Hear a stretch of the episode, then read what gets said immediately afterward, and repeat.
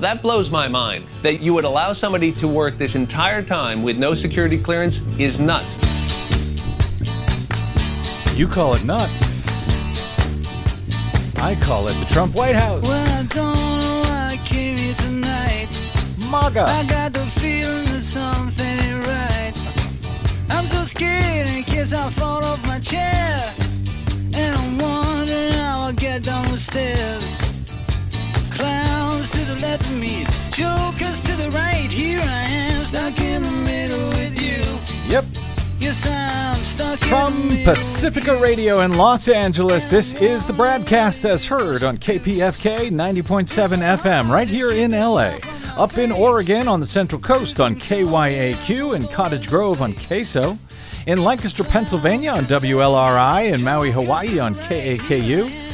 In Columbus, Ohio on WGRN and Palenville, New York's WLPP, Grand Rapids, Michigan's WPRR, New Orleans, WHIV, Gallup, New Mexico's KNIZ, Concord, New Hampshire's WNHN, Fayetteville, Arkansas's KPSQ, Seattle, Washington's KODX, Red Bluff and Redding, California's KFOI, and Round Mountain, California's KKRN and in Minneapolis, St. Paul on AM 950 KTNF. We also stream coast to coast and around the globe every day on the Progressive Voices channel, Netroots Radio, Indie Media Weekly, FYI Nation, NicoleSandler.com, Radio Free Brooklyn, GDPR, Revolution 99, Workforce Rising, Detour Talk, and other fine affiliates.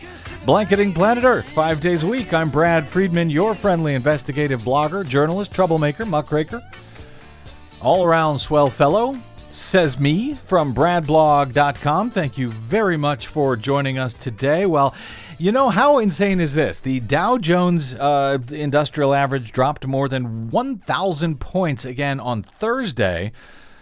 And it was only about the tenth, uh, the tenth on the list of top news items by Thursday night. It recovered a bit, in case you're worried about it, in a late rally on Friday. Uh, though the week still ended down with a down a, a pretty huge five percent loss in the market. Mm, who has any idea what's going to happen there next? I don't. You don't. Nobody does. But when it does happen, uh, will any of it even manage to rise above the din of political madness that continues to seemingly get madder and madder by the not by the day, but by the hour?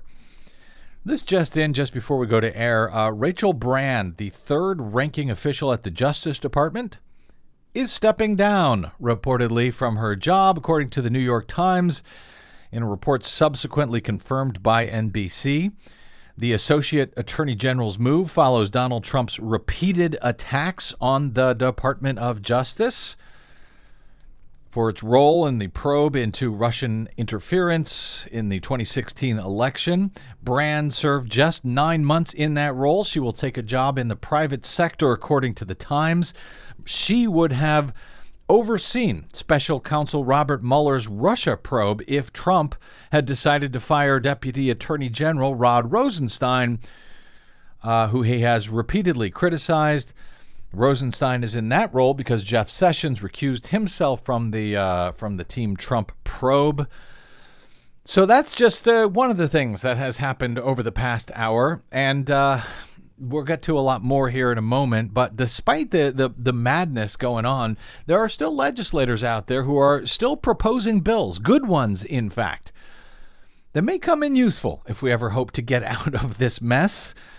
Whether they actually come to the floor for a vote is another uh, question entirely, of course. But to that end, we will be joined momentarily by Congresswoman Barbara Lee of California, one of my uh, one of my heroes, frankly, for her courageous vote against endless war following the 9/11 attacks. She will be joining us to talk about her new bill introduced this week regarding women specifically and climate change. Hey, Desi Doyen. Yeah, I'm a big fan. I figured you might be. Not Uh, just of her, but also of this bill. I know, and uh, we will talk to her about uh, why. Because to me, climate change seems like a, a topic that uh, matters to everyone, not just women. Kind of a big deal. But we will see why uh, why she's focusing on women in that legislation when we talk to the congresswoman uh, shortly. We'll uh, talk about that uh, and about a number of uh, other matters with her. Um, but first, the uh, well, Rand Paul forced a short government shutdown after midnight on Thursday night and Friday morning, after the deadline for a new spending bill had passed at midnight. Um, and uh, they ultimately were able to pass a bill that will only last until March, when all of this same mess may happen again.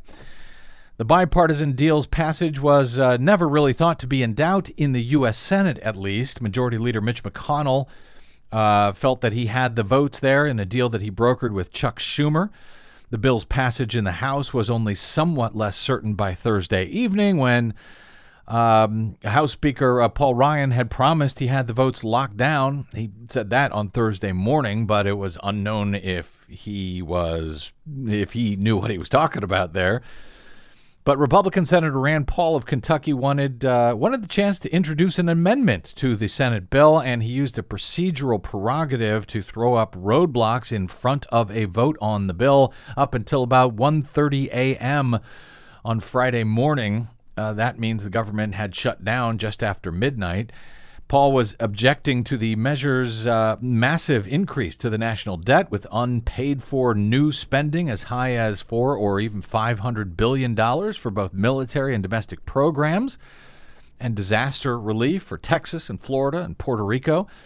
But he had an odd argument uh, for complaining about the new deficit spending, uh, summed up during his late night speechifying this way. So the reason I'm here tonight is to put people on the spot. I want people to feel uncomfortable. I want them to have to answer people at home who said, How come you were against President Obama's deficits? And then how come you're for Republican deficits? Isn't that the very definition of intellectual dishonesty?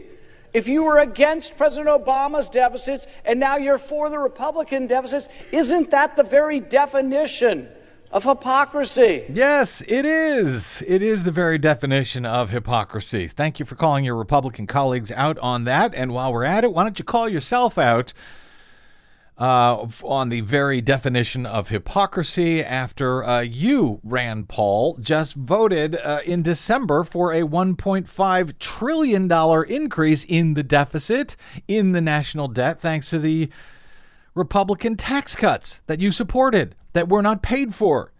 Isn't that the very definition of uh, hypocrisy, of intellectual, what was the word? he used? Dishonesty. Intellectual dishonesty? Senator Paul? Of course, other um, Republicans joined him in that seemingly very definition of intellectual dishonesty, including Senators Bob Corker of Tennessee and Jeff Flake of Arizona uh, who will be retiring uh, soon. They condemned the new deficit spending as well, but of course, both of them as well just voted in December to increase the deficit with their tax cut bill by the same $1.5 trillion. So it's kind of amazing. Nonetheless, Paul eventually gave up. The measure passed easily in the Senate.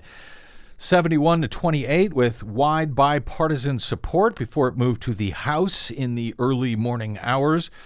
The House then did pass the bill just after 5:30 a.m. on a 240 to 186 vote with 167 Republicans voting yes and 67 of them voting no. Democrats contributed some 73 votes to get it across the finish line. Uh, Trump was waiting at the White House to quickly sign it to reopen the government after what amounted to about a seven hour shutdown of the federal government, the second one so far this year. But the year is uh, the year is young. The uh, bill will authorize the U.S. government to spend about 500 billion dollars more over the next two years alone, and suspends the debt ceiling until 2019. You remember the debt ceiling, right? That's the thing that Republicans used to threaten shutdowns over, at least during Barack Obama's presidency, threatening to force the U.S. to default on its bills that it has already committed to. Um, it, it, at the time, they would say, you know, Dems needed to uh, cut spending or else cut spending elsewhere, or else they would uh, not just shut down the government, but default the U.S. government for the first time in history. Now they're not so interested because they are, of course, the very definition of hypocrisy. So they included uh, a, a, rise to the debt ceiling, which has to come earlier than expected thanks to that tax cut.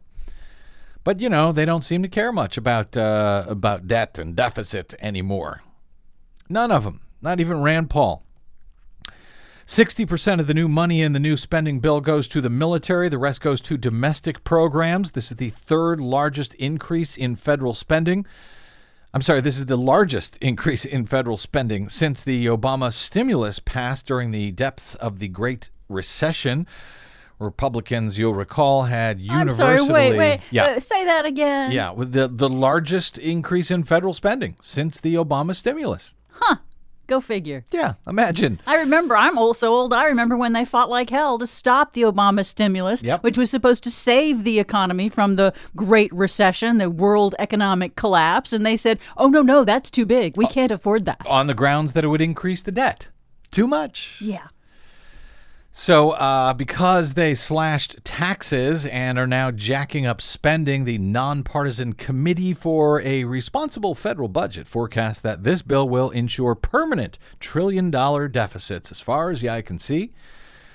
The projected deficit in 2019 is now 1.1 trillion, and compare that to what it was under that uh, big tax and spend Democratic President Barack Obama when it was just 439 billion back in 2015. So it is more than twice that for 2019 under Republican rule. Please don't forget that. Uh, next time you're at the ballot box, or next time you're hearing Republicans pretending they're against debt and deficit, don't don't forget as well. Trump called for an additional an additional one and a half trillion dollar infrastructure package during his State of the Union. So yeah, good luck with that at this point. Uh, Washington Post reports that most GOP lawmakers have simply stopped caring about the issue of deficit spending. It's like magic. They say a reason is because their base stopped caring, but uh, I wonder why the base stopped caring. Polls show that the deficit has uh, dwindled. That as the uh, uh, th- that the deficit concerns uh, have dwindled, uh, especially since Obama left office for some odd reason. Trump has helped drive this transformation away from a party who used to pretend that they cared about deficits. He is, of course, the self proclaimed king of debt, has driven several businesses into bankruptcy by taking out ill advised loans. Now, perhaps he's willing to do that with the, uh, with the U.S. as well. Um, this uh, bill will, uh, military spending will jump by 10%. 10% increase in domestic spending as well. Federal health programs will get much needed funding. There'll be help for uh, disasters, including those in Puerto Rico. There are more tax cuts for 2017. Extra money to fight the opioid epidemic. Um, more money for GOP social priorities like abstinence education. And the U.S. Strategic Petroleum Reserve will be tapped and sold down.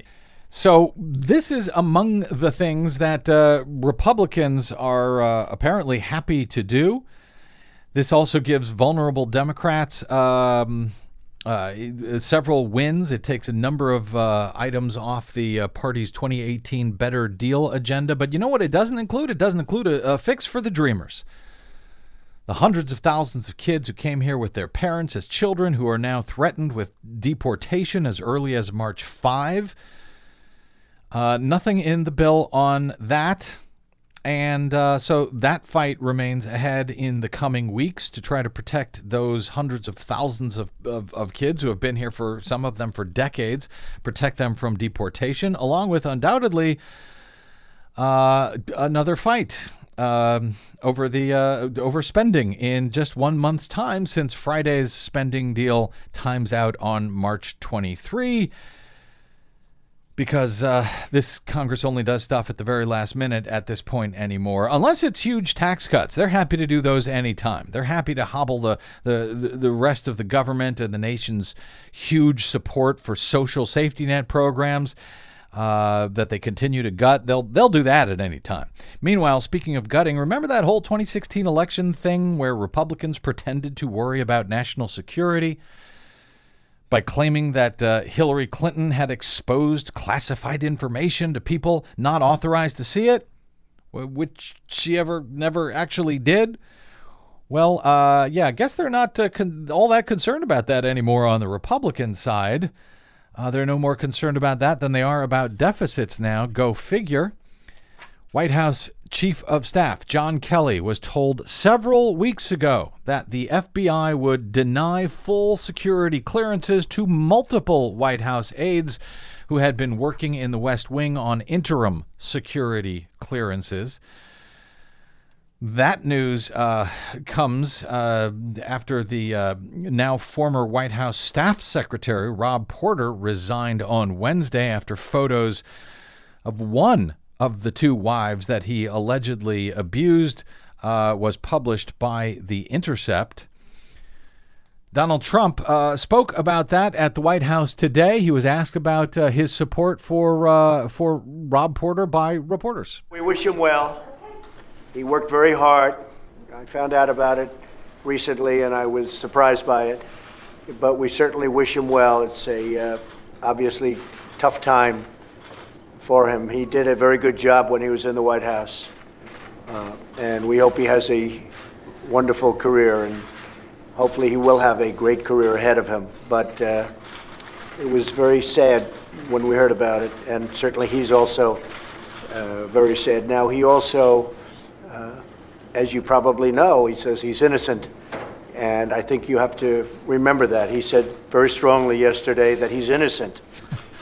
So you'll have to talk to him about that. But we Yeah. absolutely wish him well. We did a very do. good job while he was at the White House. We wish him uh, well. Donald Trump had nothing to say about the two women who were Rob Porter's victims, his two ex wives, who were physically and verbally and emotionally abused by Porter during their marriages uh, with him, according to them, but uh, and according to the photographic evidence of one of them with a black eye.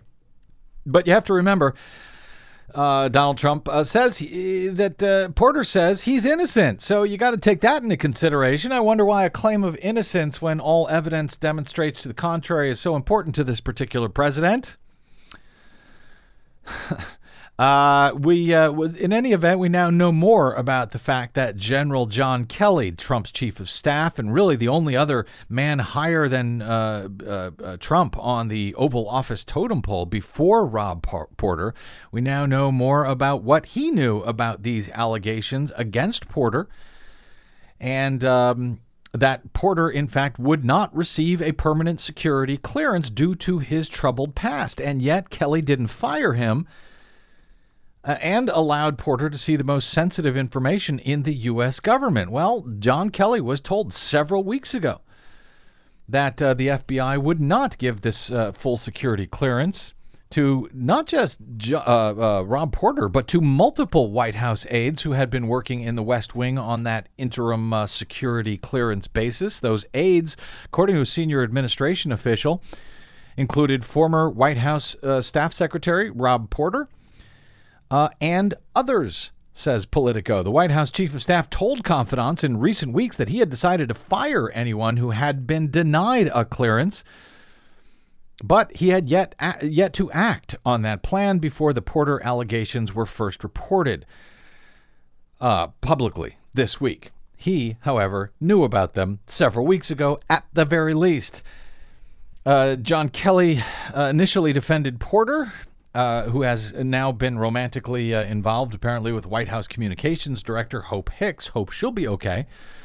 Uh, and then expressed shock over the allegations uh, on on Thursday. The, those close to Kelly say they're puzzled about why former Marine, the former Marine general, uh, who has been focused in uh, since joining the West Wing on eliminating irregularities and chaos. They are puzzled why he failed to follow through on his determination to push out all of the aides denied a permanent clearance. Well, I'm not sure why anybody should be puzzled about that. About his failure to fire everybody in the White House who the White House who the FBI said would not get a full security clearance. Story from the New York Times also last night should make that abundantly clear. They report that dozens of White House employees are awaiting permanent security clearances and have been working for months with temporary approvals to handle sensitive information while the FBI continues to probe their backgrounds. That, according to officials that the uh, actually the Washington Post that the uh, Washington Post spoke to, people familiar with the security clearance process, said one of those White House officials with an interim approval is Jared Kushner the president's son in law, one of his most influential advisors. So, of course, John Kelly was going to, you know, not fire not people. fire. Yeah, if he was going to start firing everybody who Yeah. couldn't pass FBI background checks, he'd have to start with the president's own son in law. Apparently, it's very unusual for senior White House personnel to have to wait for more than several months for a permanent top uh, top secret sensitive uh, information clearance. If you're on the speed track, it can be a matter of four to six weeks, uh, says one Ob- a senior Obama official who's familiar with how this works. He said that at, at more than a year out, assuming the process began when Kushner was in the transition, that that is much longer than it should be. Uh, he says that just tells me that somebody's uncomfortable with the information that they have on Jared Kushner's background. Oh, you think? In a report late today from the New York Times, Kelly has now said he would be willing to resign in the light of all of this.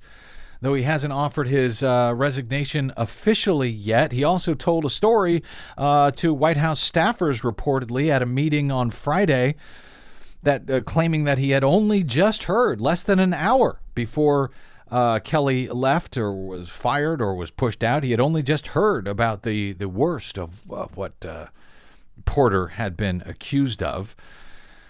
Uh, the New York Times reports that uh, a number of staffers were dubious about that. There's also some question about whether he was fired or whether he quit on his own. Sarah Huckabee Sanders had said on Thursday that he left, that Porter had left on his own accord. Kelly is now saying he pushed him out. So a lot of confusion here.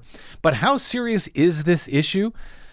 Uh, and how much is you know should there be an investigation about all of this? Because you know if this had been a, a democrat in the white house i suspect we'd be hearing about calls for impeachment on this. Remember this is a party that ran almost entirely uh, on you know on being outraged that classified information was being shared with people who shouldn't see that information. Now of course that never happened, but that's what they ran on. That's what the Trump White House ran on for an entire year. And Two- the two years. And the media let them get away with it. Yes. So, just to underscore uh, how wildly irresponsible this actually is, in this case with Porter, that I suspect Republicans will not want to investigate, uh, and not just with Porter, but who knows how many other staffers right now are similarly compromised while handling classified information. The, the Times identified uh, Kushner, but not anybody else amidst the dozens that they claim uh, may never get permanent security clearance at this point. This this conversation last night with Congressman Sean Patrick Maloney, Democrat from New York, and uh, a former White House staff secretary himself under President Bill Clinton, sort of underscores how insane this is. Am I right to think that being the staff secretary means that you routinely handle um, highly classified information? Spot on. There is not a day that goes by that there are not a stack of red folders on the staff secretary's desk marked top secret. They're often above that level of secrecy, by the way. Top secret is actually where you start. They go all the way up to levels that are themselves classified. And there is a burn bag under the desk of the staff secretary because when you discard materials, it will be collected by a special team and incinerated that night.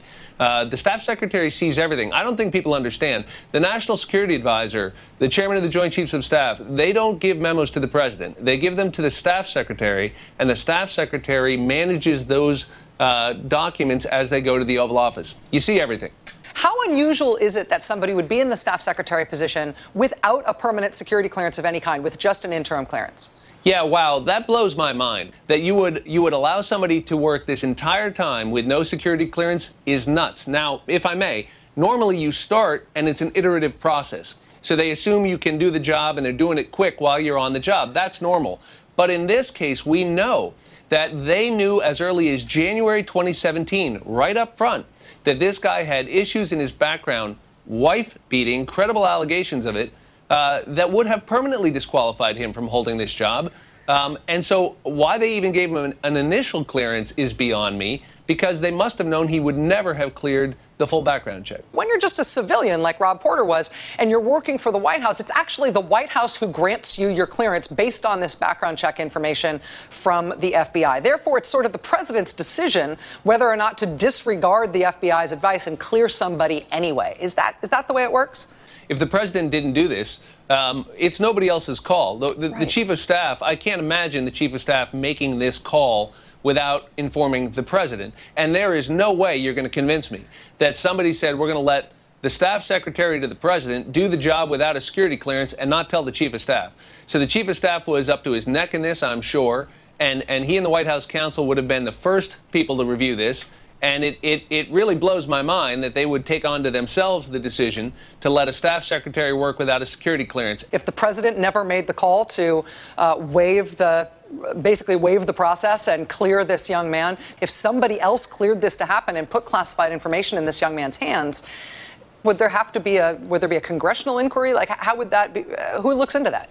Well, I've written to the chairman of the Oversight Committee in the House, uh, Chairman Gowdy, to ask for an investigation of this. That's what that committee exists for, by the way. And we know their concern on, in the Republican Party for handling classified information because we were lectured about it throughout 2016. Hmm. So we ought to we ought to get to the bottom of this. But can I just back up? They knew that they had a, a person in this sensitive position who was credibly accused of beating his uh, not not his not his wife but both of his ex-wives that those people had come forward that there were police reports.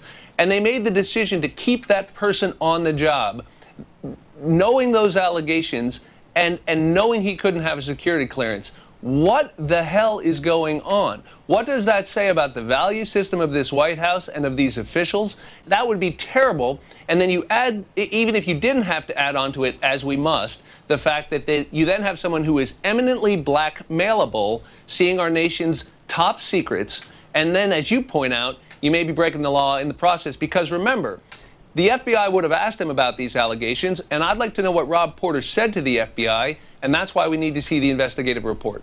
That was uh, Congressman Sean Patrick Maloney, Democrat from New York, former White House staff secretary himself, just like the now either fired or quit Rob Porter uh, speaking about how big a deal this actually is. And yes, there are more people inside the White House who do not have permanent security clearance, including Donald Trump's own son in law, Jared Kushner. Had this been any other White House, the chief of staff would have been gone by now. Had it been a Democratic White House, someone would have already brought forward articles of impeachment. They'd certainly be asking in Congress what did the president know and when did he know it.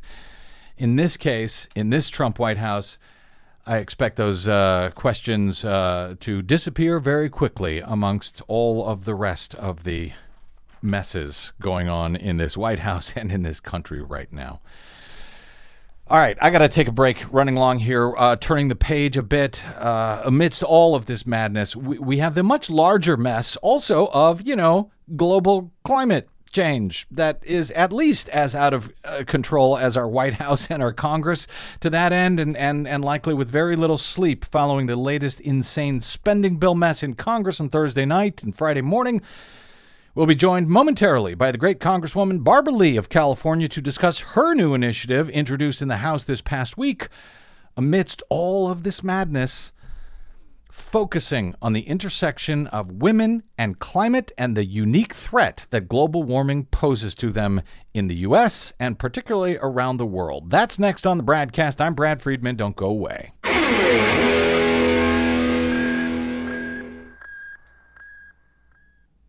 Hi, this is Desi Doyen from the Green News Report and the BradCast.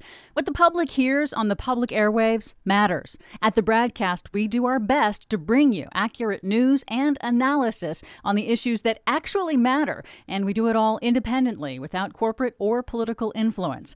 But we can't do it without you, now more than ever. Please help us stay on your public airwaves by going to bradblog.com/donate to help keep us going. That's bradblog.com/donate and thanks.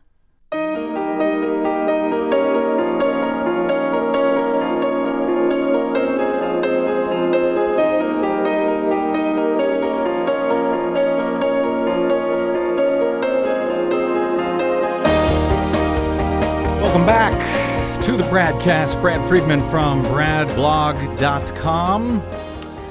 The World Resources Institute warned last month in January of the rise of water stress globally in the era of climate change and projected that 33 countries already located in volatile regions are most likely to face extremely high water stress by 2040. That is happening already, however, in places around the world. For example, in Cape Town, South Africa, where water is set to run out completely completely as soon as mid May. They're calling it day zero in uh, what is the first major city in the world to run completely out of water, a major city of nearly half a million people. Just days after the World Resources Institute report last month, the journal Nature Climate Change projected that a full 30% of of the world's land surfaces are likely to become too hot and too dry to support human settlement if global temperatures rise above the agreed upon 2 degrees Celsius target in the UN Paris Climate Agreement. They will become too hot or dry to support human settlement.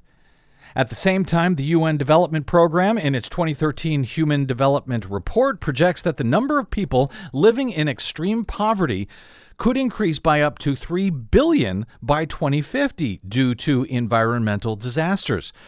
The U.S. military has labeled climate change a threat multiplier because it intensifies and exacerbates existing conflicts and has the potential to destabilize already volatile regions, which it too already has in places like Syria, where extreme drought was one of the factors leading to that country's ongoing civil war and the rise of ISIS in that country. The UN Intergovernmental Panel on Climate Change warned in its most recent comprehensive report that climate change will have a greater impact on women and girls in particular because Especially in developing countries, women and girls already spend a disproportionate amount of time searching for food and water and struggling to grow crops. The United Nations has found that in environmental related disasters, women and children are far more vulnerable than men and far more likely to become victims of sex trafficking. Former Secretary of State and former Democratic presidential candidate Hillary Clinton Remember her? She spoke at an event at Georgetown University this past Monday to honor women who have worked to fight human trafficking and advance women's rights around the world.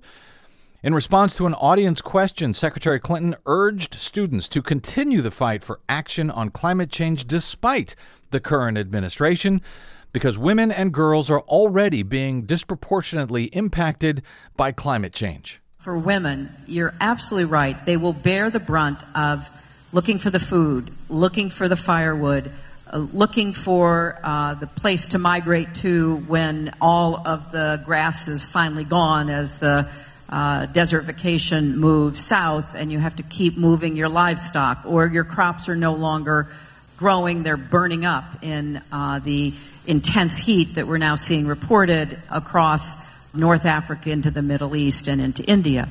So yes, women once again will be the primary, primarily burdened with the uh, problems of climate change. Because remember, 60% of the smallholder farmers in the world are women.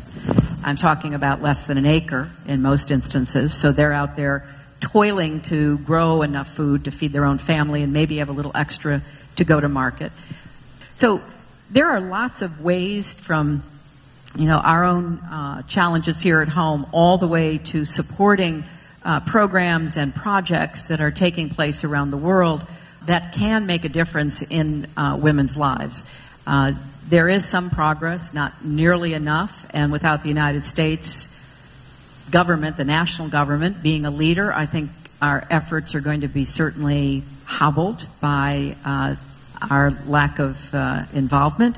But we can't let that stop us from doing everything we possibly can to try to make a difference on climate change here in the United States and around the world, knowing full well that it will have a, and is having already, uh, a very negative impact uh, in many places, and the burden disproportionately falling on women and children. That was former Secretary of State Hillary Clinton this past week at Georgetown University.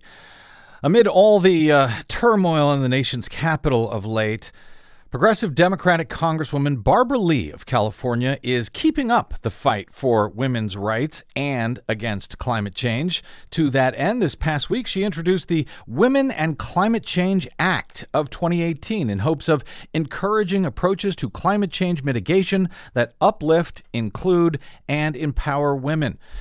Barbara Lee has, in fact, uh, spent her entire career working to resolve issues at the intersection of poverty, race, and gender since she integrated her own high school cheerleading squad as a teenager in California. She is now in her 10th term as the Democratic representative for California's 13th congressional district in the San Francisco Bay Area.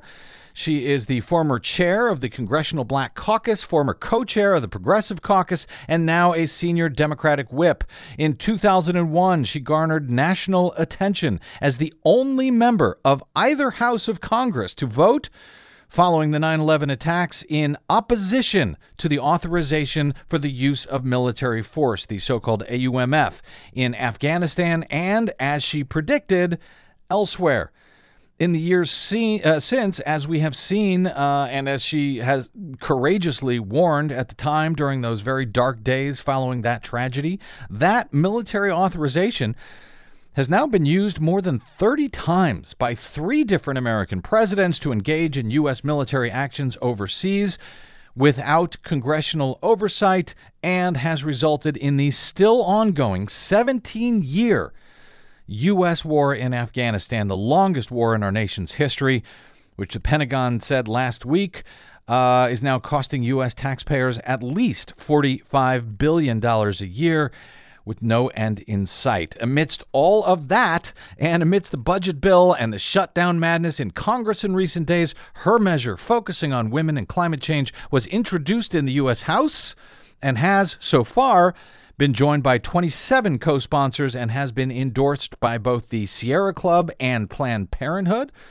Congresswoman Barbara Lee, welcome to the BradCast on what I imagine is a is very little, if any, sleep at this point.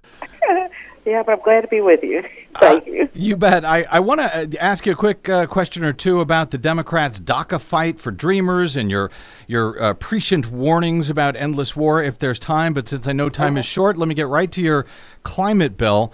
Uh, Congresswoman, given the magnitude of the overall threat of climate change to civilization as a whole, uh, not to mention this administration and the Republicans' seeming dismissal of the entire matter, does the focus of your bill on women specifically, particularly in this age of, of uh, sort of heightened awareness of women's issues, do you feel that it, it helps the odds of gaining traction for this bill in the Congress? And how does your measure focus specifically on the plight of women and climate? Sure, it absolutely is very timely. Uh, and when we look, first of all, just at what uh, is happening with climate change and um, of course, the climate deniers mm-hmm. who are within now the federal government uh, running the show. Yep. It's really important that uh, this bill be uh, read and uh, supported because what it does is really set forth the impact of uh, climate change on vulnerable communities, and women are especially vulnerable to uh, these changes in the environment. Mm-hmm. And uh, we know women are the ones that are finding water, collecting food, caring for family members. And so now more than ever, we need to focus on climate change um, as a whole, but also ways to uh, empower women as they are the most vulnerable people and will be uh, impacted most by um, these health epidemics, uh, refugee crises, forced, forced migration, you know, all of the issues that we know mm-hmm. uh, women are uh, disproportionately impacted. So now's the time for this bill. Now's the time to organize and mobilize. And I hope people will ask their members of Congress to sign on as co-sponsors. How does uh, your measure specifically? Because uh, when I read about it, I you know it occurred to me. Well, uh, how do you fight for women regarding climate change versus everyone else? So what what does your measure do specifically to focus on the on the plight of women and, and climate here? Well, fighting for women means fighting for everyone else because you know, we want to first set up a federal interagency task force mm-hmm. on women and climate change. So we're going to look at how we can coordinate this council or this working group uh, within the State Department Office of Global Women Affairs. but we're looking at the State Department, EPA, uh, NOAA, CDC, and other agencies to pull together uh, a plan. But this plan, we have to understand, is going to uh, impact not only women, uh, but also uh, climate change in general and vulnerable communities. Mm-hmm. It'll focus the federal government on developing um, strategies, you know, which of course includes the implementing of the Sustainable Del- Development Goals by the United Nations. Mm-hmm. And, and so we are focused on women because, as I said, women are bearing the brunt in many ways uh, of what is taking place on on um, on the issues of climate change, global warming. is going to impact and mitigate the effects uh, for everyone around the world. Now, in theory, now this may be a crazy question, uh, Congresswoman, but Mhm. in theory, Donald Trump's daughter Ivanka claims to be interested in global women's issues exactly like this. Though her father is a climate change denier, I'm wondering if this effort may be a way to somehow bring the Trump family into this issue, somehow, as impossible as that seems. Have you reached out, uh, or do you intend to reach out to Ivanka on uh, on this to see if you can bring her?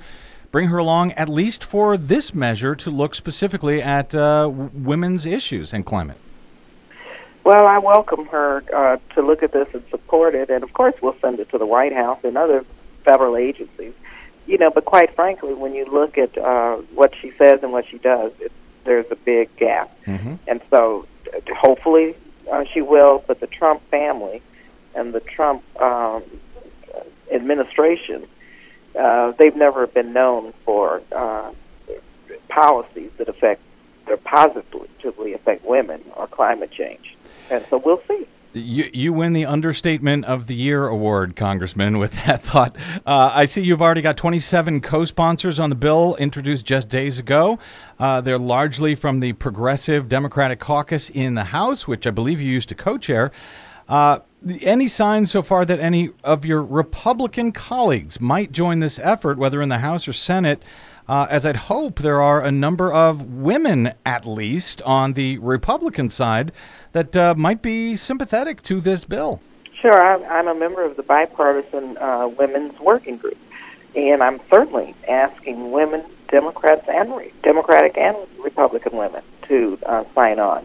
And it's about educating women, and it's about really breaking this down. Uh, and oftentimes, Republican women really uh, are at least more moderate and, and can see Mm-hmm.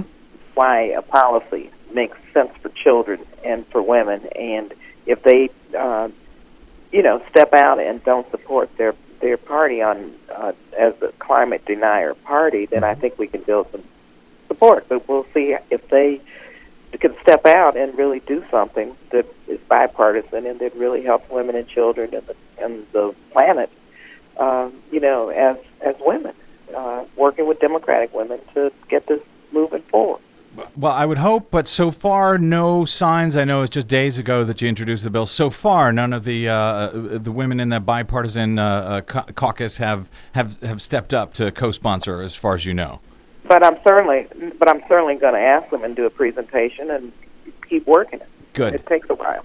Good. Uh, I, I know time is short. I want to ask you, if you don't mind, a couple of quick questions uh, on some other Okay. related issues. I know you voted against the big spending bill on Thursday night, uh, Friday morning, actually, uh, joining with the majority of Democrats, hoping to force uh, legislation to protect the Dreamers. The uh, the bill ultimately passed. The spending bill ultimately passed after a short government shutdown caused by Rand Paul in the Senate, but. Has the Democratic caucus itself done enough to use its leverage to force a fix to DACA? And and do you believe that uh, House Speaker Paul Ryan will even allow a bill to come forward that, that that can be passed in the House to protect those hundreds of thousands of kids now facing potential deportation as soon as uh, March 5, thanks to Trump's reversal of the Obama era DACA protection for these uh, children of immigrants who came here years ago? And believe you me, first of all, uh, Democrats and the public want to see a Dream Act passed, a clean Dream Act. These young people deserve to move forward with their lives. They're living right now in fear and anxiety, and it's really wrong um, for Speaker Ryan not to consider this a priority. So we're pushing him to bring forth a bill. Um, you know, one of the bills that we have and give us an up or down vote. And I'm confident that if he brings it up, we'll have uh, one of these bills that are good uh, passed uh, in in a bipartisan way. But we have to make sure Speaker Ryan does it. And so far, he hasn't, and that's one of the reasons I voted no, because I thought that um, even though uh, you know there's very uh, I think good parts of this bill in terms of domestic spending, which uh, as an appropriator, you know, we were able to put in. But overall, the defense numbers are just excessive. I mean, there's no way we should have such a huge defense budget. It has nothing to do with our national security. But when you look at the billions, billions in waste, fraud, and abuse of, at the Pentagon, these resources could be used more for housing, for health care, for education, for infrastructure, for job creation. And so I couldn't vote for this for a variety of reasons. So we're pushing now ahead. We've got to get this uh, settled before these huge deportations started. We're going to do everything we can do to protect these young people and to uh, insist that Speaker Ryan bring up one of the bills. I, I and I, Or all. Well, I want to ask you ab- about that uh, spending, that military spending. But do, do you feel does do the do Democrats still have the leverage that they would have had that they did have uh, before passing this bill? Uh, is there a point of leverage at this point anymore to force uh, Ryan to to let this come to the floor? Yeah, well, I think the public's going to do that, and I think we do have leverage. I think when you um, look at the, uh, I have to say, the power of the people, the outside organizations, the the push in all parts of the country for this to come forward, I think it's going to be the voices of our young people and communities around the country now that said no more, enough is enough. Let's pass something. You, you may be more optimistic than me, Congresswoman. Uh, finally, I I hope you're right. Uh, the Pentagon uh, said. Okay, well, we, we listen. I have to, you know, you have to stay optimistic. Otherwise, we get stuck with with the, their negativity, and they're trying to take us back. So the public has to be hopeful and has to work hard to get this done. You- You're absolutely right. I'm going to go with that. Uh, last question here for you, Congresswoman. The uh, the Pentagon said this last week that the war in Afghanistan, now in its 17th year, is now costing U.S. taxpayers about $45 billion a year, which you courageously warned uh, all of us about years ago. Is there now any real effort uh, anywhere in Congress to bring this to an end, or at least to rewrite the 2001 authorization for the uh, for the use of military force that seemed to be getting some real bipart- uh, bipartisan support uh, and momentum last year, but that seems to have uh, disappeared? It seems in recent months. Well, no, I think Speaker Ryan is the one. Well, I know he's the one who, who uh, in an undemocratic and underhanded fashion, just uh, went around Democrats and Republicans and killed the amendment that I had put into the defense appropriations bill. Mm-hmm. And so we're building more support. The grassroots and the public needs to speak out a little bit more. But I, on the inside, I think we've got more Democrats and more Republicans saying, "Hey, there is no military solution to this. We do not incre- need to increase our troop levels, and we need to find a non-military way to help help solve all of the issues that are taking place. We're involved still in a civil war, and history has shown us that there's no military solution. As I said, that's why I voted against the resolution. It was a blank check, the stage, the seventh stage for perpetual war, and so we're going to get this done. And it's just going to take, you know, more time, more work. But I hope that your listeners weigh in with their members of Congress and tell them to support one my legislation to repeal the 2001 and to insist the 2001 resolution uh, to use force and to insist on a debate and to make a decision as to whether or not we're going to do another one and let the public know what the cost and consequences are. Congress has been missing in action. We need to do our job, and we're not. But believe you me, we're building support to do so. So all we need is the people to call in, demand a repeal of the uh, 2001 authorization, uh, a new bill for uh, for Dreamers, and for women and climate. Call your Congress uh, per- all, people for That's that. not all. Listen, that's not all we need to do, but that's the first step in a democracy. Is hold your elected officials accountable. Very good, uh, Congresswoman Barbara Lee of California's 13th district. Uh, really appreciate you joining us today. Good luck uh, with everything, and thanks for trying at least to to help keep us all positive here. Okay, thank you. My pleasure. All right. Okay, quick break, and uh, we will come back with uh, the some of the listener mail that I had uh, tried to get to yesterday but couldn't. I'm going to do it today somehow in the few minutes we have left. I'm Brad Friedman. This is your BradCast. Don't go away.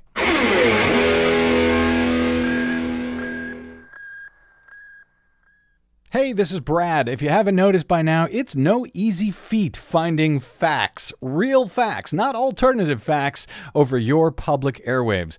We try to bring you real facts, truth, and clarity without fear or favor each and every day on the BradCast.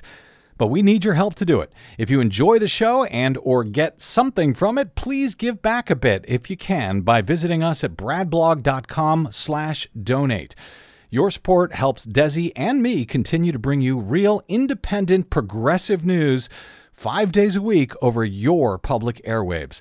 We simply can't do it without your help, and that help is needed more now than ever. Please stop by bradblog.com slash donate today to make a one-time donation or even better, automated monthly support. It'll take you about 60 seconds, and you can rest easy knowing that we'll be here every day making sense of it all, or at least trying to. That's bradblog.com slash donate, and thanks. Oh, yes, wait a minute, Mr. Postman. Wait, wait, hey, hey, hey, Wait a minute, Mr. Postman. Welcome back to the BradCast. Brad Friedman from bradblog.com. A few listener emails that uh, I've been uh, trying to get to. Um, from listener Debbie in New York to uh, BradCast at bradblog.com, where I'd love to hear from you as well. Uh, responding to the story of Republican run states now applying for waivers for their Medicaid programs to include lifetime limits on coverage for the first time in the popular social safety net program's history uh, and on other attacks uh, on the program, both by Trump and congressional Republicans. Uh, Debbie writes Hi, Brad and Desi. Hi. I was listening to your show uh, about Republican plans to change Medicaid. There is an aspect to this that is so troubling that no one is talking about. She says, I'm a social worker in New York City and I work with a very vulnerable population, chronically street homeless individuals with serious mental illness. We follow a housing first philosophy, which is an evidence based practice. The idea uh, that being the idea being that if you house someone, you reduce the stressor of not having that basic need met and can then work to improve other areas.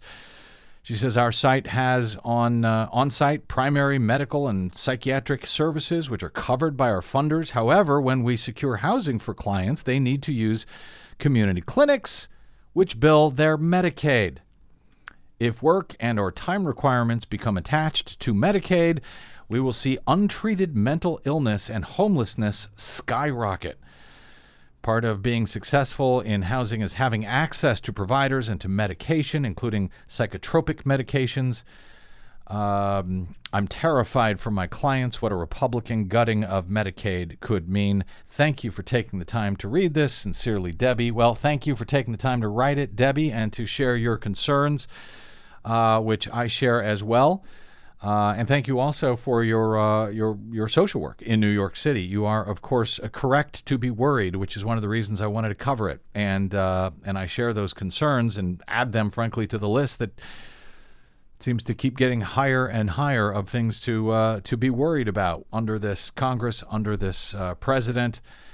And um, it's an issue that continues to not get the coverage that it merits amidst all of the political madness, which, by the way, works very well for the folks hoping to gut America's social safety net uh, programs, doesn't it? Yeah, and and the untreated mental illness part is, I think, an extremely important aspect of it because that is part of the reason why these people, many of these people, end up being homeless in the first place. They are unable, because of untreated mental illness, to hold down a job, and if they're not able to get access to the medical care that they need, they fall into drug use and drug abuse, and that leads to them taking other measures like you know turning to crime. And it, it is a huge problem. Untreated mental illness is a huge problem in the United States, and this is this is probably the cruelest thing that the Trump administration could do. Although I hesitate to think what more cruelty they could come up with because they just Oh might. yes, don't uh, don't misunderestimate them, uh, Desiree. Yeah. I- and and don't forget, by the way, it was under Ronald Reagan. Remember where he uh, made all these cuts and changes that uh, took folks out of mental hospitals and put them on the streets. That's when the uh, homeless problem first blew up Yeah. back in the 80s. Yeah, the destruction of